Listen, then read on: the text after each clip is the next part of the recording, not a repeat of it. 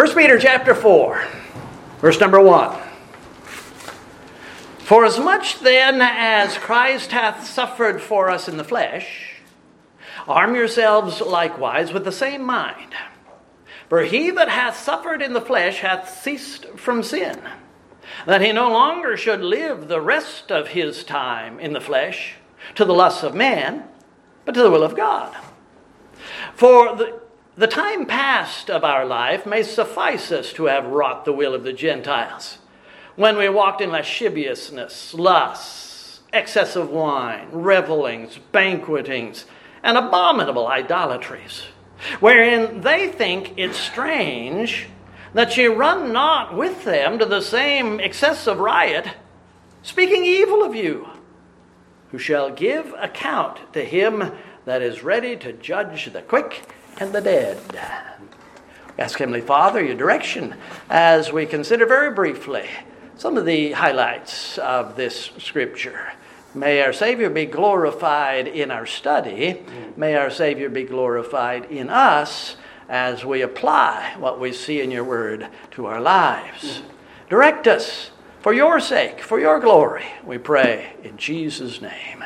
Amen. Amen. You may be seated.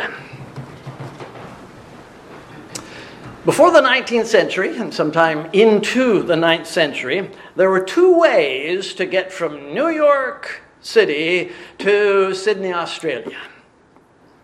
Usually, those old sailing vessels went under the Cape of Good Hope, that is, around the south end of Africa, and then into the Indian Ocean and that way to get around to the other side of Australia. But there was another route sailing by way of the Drake Passage or through the Strait of Magellan at the southern tip of South America. For a couple of reasons, the South American course was far more dangerous than to go the Cape of Good Hope route.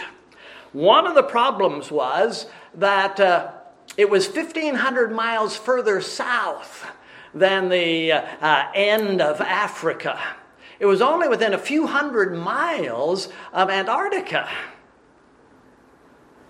The other danger included the extremely perilous currents, narrow passages, passages, and terrible storms which faced those wooden ships, particularly as they headed west into the Strait of Magellan and on into the Pacific. Even today, the Strait of Magellan is so difficult that the Chilean government requires that the ships going through there have to have government uh, pilots to lead them. They're not left to their own devices. In our current study, I feel like we have entered the Strait of St. Peter with uh, doctrinal narrows, with contrary winds, and possible disastrous heresies. For example, Christ preached to the unbelievers just prior to the flood, but it was through Noah. There are people who say that Christ actually went to hell and preached there a second gospel to those unbelievers so that they could be delivered from their torment. No. And then there's the statement baptism doth also now save us. Ooh, we can run with that. Let's baptize everybody and take everybody to heaven. It saves us by way of illustration and example. Also, the verses that we've just read, particularly verses 1 and 2, have a potential heresy in there. That is, we can make ourselves sinless in this world through the suffering that we enjoy. That is not right.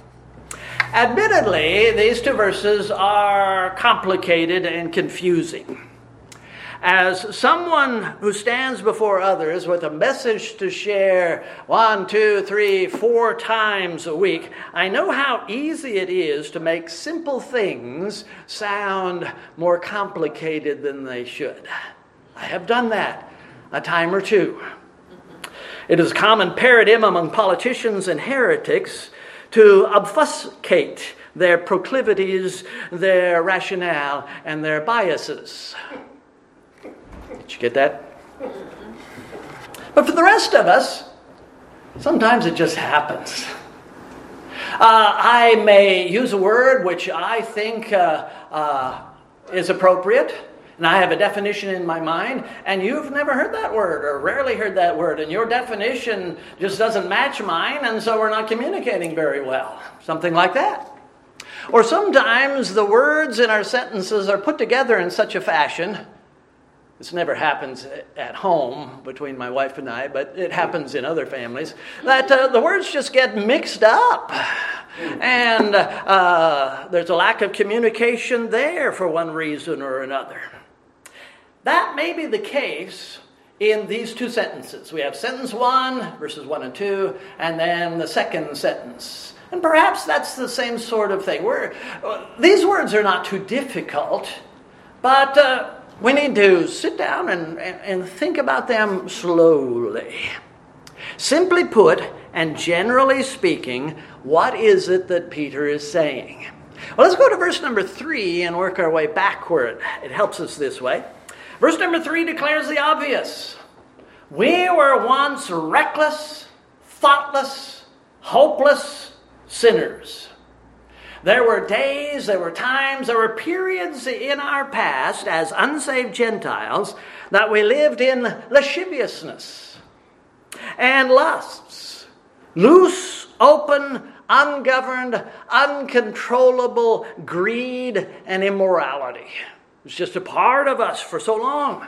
There were days when wine and revelings and banquetings were a part of our life. Parties, which may have included alcohol or drugs, and we went from there into more wretched things. And then we were filled with abominable idolatries, love for things in, what shall we say, which rivaled God Himself.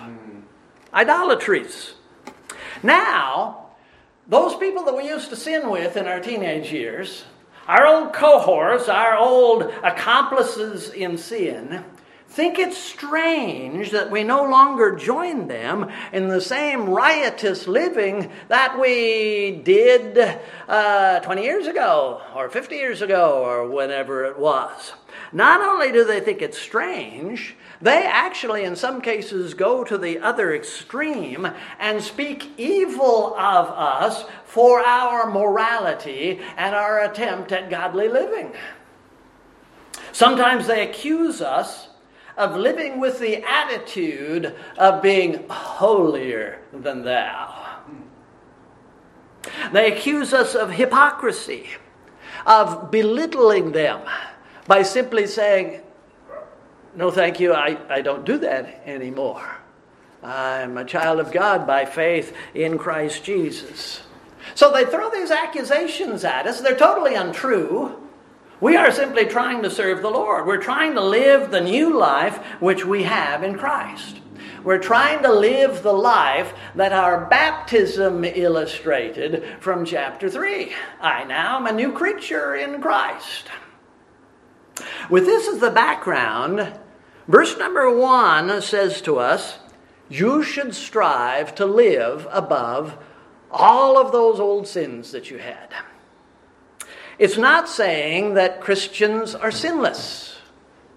It is not saying that if you sin, you are not a Christian. Peter is laying out before us the Christian ideal. And while he does, he gives us a weapon to use in pursuit of that plan. He says, when people die, they're no longer able to do those things that they used to do in the flesh because they're dead. And specifically, dead people cannot sin. Peter is saying essentially what uh, Paul tells us in Romans chapter 6. Maybe Paul is a little more clear. He has a little more clarity in his vocabulary than what Peter has right here, but they're essentially saying the same thing. And for that reason, I'd like you to turn to Romans chapter 6. We're going to read the entire chapter. Romans chapter 6, verse number 1.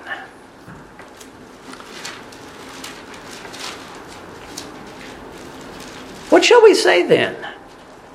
Shall we continue in sin that grace may abound? God forbid. How shall we that are dead to sin live any longer therein? We're dead to sin. Know ye not that so many of us, as were baptized into Jesus Christ, were baptized into his death? Therefore, we are buried with him by baptism into death. The like as Christ was raised up from the dead by the glory of the Father, even so we also should walk in newness of life. For if we have been planted together in the likeness of his death, we shall be also in the likeness of his resurrection. Do you see how Peter and Paul are walking down the same trail? Peter's already been talking about this baptism. Paul goes on, knowing this, that our old man is crucified with Christ, that the body of sin might be destroyed, that henceforth we should not serve sin. For he that is dead is freed from sin. Now, if we be dead with Christ, we believe that we shall also live with him. Knowing that Christ, being raised from the dead, dieth no more, death hath no more dominion over him. For in that he died, he died once, but in that he liveth, he liveth forever. He liveth unto God. Likewise, Reckon ye also yourselves to be dead mm. indeed unto sin, but alive unto God through Jesus Christ our Lord. Let not sin therefore reign in your mortal body, that ye should obey it in the lusts thereof. Neither yield ye your members as instruments of unrighteousness unto sin. Rather, yield yourselves unto God as those that are alive from the dead and your members, your tongue, your hands, your feet, as instruments of righteousness unto God. For sin shall not have dominion over you, for you're not under the law, but under grace. What then? Shall we sin because we are not under the law, but under, God, under grace? God forbid. Know ye not that to whom ye yield yourselves servants to obey, his servants ye are, to whom ye obey, whether of sin unto death or of obedience unto righteousness?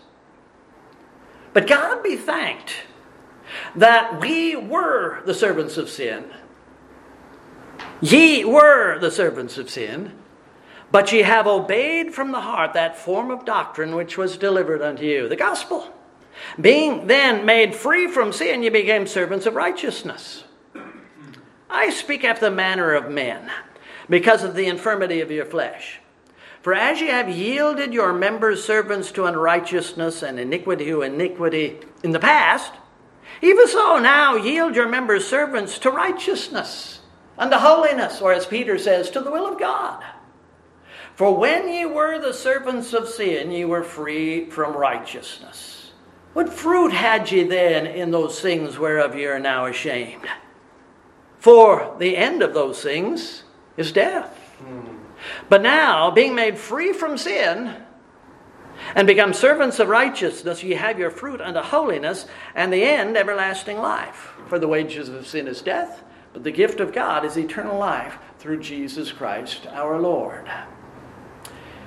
In the light of Romans 6, Let's go back to 1 Peter chapter 4. Consider just a little more deeply what it is that Peter tells us. For as much then as Christ hath suffered for us in the flesh. Peter referred to Christ's sufferings in chapter 3. In verse number 18, he clarifies that he is not pointing to the pain that Jesus endured, but to the blood that he shed on Calvary when he died. The suffering to which Peter refers is not Jesus' pain, but his death. We were not redeemed by Jesus' pain, but by the blood he shed on us as he died. So Peter could very well have said, and perhaps if I was paraphrasing, I would say it this way For as much then as Christ died for us in the flesh, then let's move on. Peter didn't use that word, but clearly that's what he meant because the last clause of this verse says, For he that hath suffered in the flesh hath ceased from sin. The suffering to which he referred s- stopped sin forever. But the only thing which can really stop sin in the flesh is death. As long as I remain in the flesh, sin is potentially there. If I don't struggle against it, if I don't fight against it, if the Holy Spirit doesn't bless me in my struggle against sin, I will sin. It's just the way it is. Pain is not the solution to sin. I forget how old I was. I was run over a car, uh, run over by a car once. I broke my femur, and uh, it it hurt. Uh, I suffered for a while. Uh, all, not only did I suffer, I made sure the rest of my family suffered with me. Uh, I was pretty young. Uh, even when the cast was taken off, I suffered for a while. But you know, that suffering that I endured, maybe it was the fifth grade, didn't keep me from sinning later on. I continued to sin and continued to cause my family suffering. The only suffering in the flesh which completely ends sin is the suffering which we generally call death. By the way, as far as I know, only our Bibles, only the King James Bible says in verse number one that Christ suffered for us. I don't have all the modern versions. I'm trying to save some shelf space in my library. I have a few, I have a lot. I didn't consult every one of those modern versions that I have, but the most popular and most common modern translations omit the words for us. For as much then as Christ hath suffered in the flesh, arm yourselves likewise. That may not be the end of the world. That's not the end of Christianity if those words are left off. But to my feeble brain, it's a huge omission. Verse number one might make sense without for us, but it means so much more when those words are there. So the ESV and the ASV and the NIV and the uh, RSV are not improvements on the KJV by leaving off those two words. I'll just throw that in for nothing. Christ died for us in his flesh to deliver us from the penalty of our sins and also from the enslavement right. of sin. Peter then tells us arm yourselves likewise with the same mind as Christ. Some people say that the exhortation is to think about suffering in the same sort of way that Jesus thought about suffering. Let this mind be in you, which was also in Christ Jesus. They suggest that if we apply Jesus' approach to suffering, I will go through it for the glory of God, then that somehow causes us to uh, uh, cease from sin. no, that's not Bible doctrine. Again, I point out that Peter was not talking about suffering persecution. He's not talking about suffering pain. He was talking about death. And as far as I know, you correct me if I'm wrong here, none of you have ever died and come back to life, and uh, none of you are not, none of you are claiming to be sinless, are you? Raise your hand, please. We'll have a little conversation when I'm done here. Okay. What Peter is saying is also what Paul told us in Romans 6. Arm yourselves. Pick up that weapon that the Lord has given to you. Pick up as a weapon against sin and temptation the fact that Jesus died in your place. The word arm means equip yourself with this as a weapon, make it your sword. When the temptation for sin rears up and begins to attack, let this mind be in you. You're dead to sin. You do not have to bow to this temptation. You're dead to sin in Christ Jesus. You can have victory here. This suffering and this death were not felt in your flesh, they were felt by your Savior on your behalf. You died in Christ. Now, do you believe it? Pick up that sword. Arm yourself. Romans 6 6. Knowing this, that our old man is crucified with Christ that our body of sin might be destroyed, that henceforth we should not serve sin. For he that is dead is freed from sin. Now, if you be dead with Christ, we believe that we shall also live with him. Let not sin therefore reign in your mortal body, that you should it in the lusts thereof. You do not have to let sin reign in your mortal body. Arm yourself with Christ. Verse number two. As a dead person, sin has no more power over your flesh to feel, fulfill its lusts in you. If you choose to sin, it is because you have not put on the whole armor of God and you've not drawn the sword of the, the Word or the Spirit to fight against this enemy. Christian, as dead to sin but alive unto God, you have a new life to spend in carrying out the will of God, he says. Romans 6:11. Likewise, reckon ye also yourselves to be dead indeed unto sin, but alive unto God through Jesus Christ our Lord. Let not sin therefore reign in your mortal body that ye should obey it in the lust thereof. Neither yield your members as instruments of unrighteousness unto sin, but yield yourselves unto God as those that are alive from the dead, and your members as instruments of righteousness unto God. Being then made free from sin, ye became the servants of righteousness he that he no longer should live the rest of his time in the flesh of the lusts of men, but to live the rest of his time in the will of God. Peter says, Now you have a new life in Christ. Don't waste the rest of your life in the flesh, fulfilling the lusts of the flesh, fulfilling the lusts of other men. Spend your few remaining days fulfilling the will of God. This is not just the ideal Christian life, this is the way the Savior expects us to live.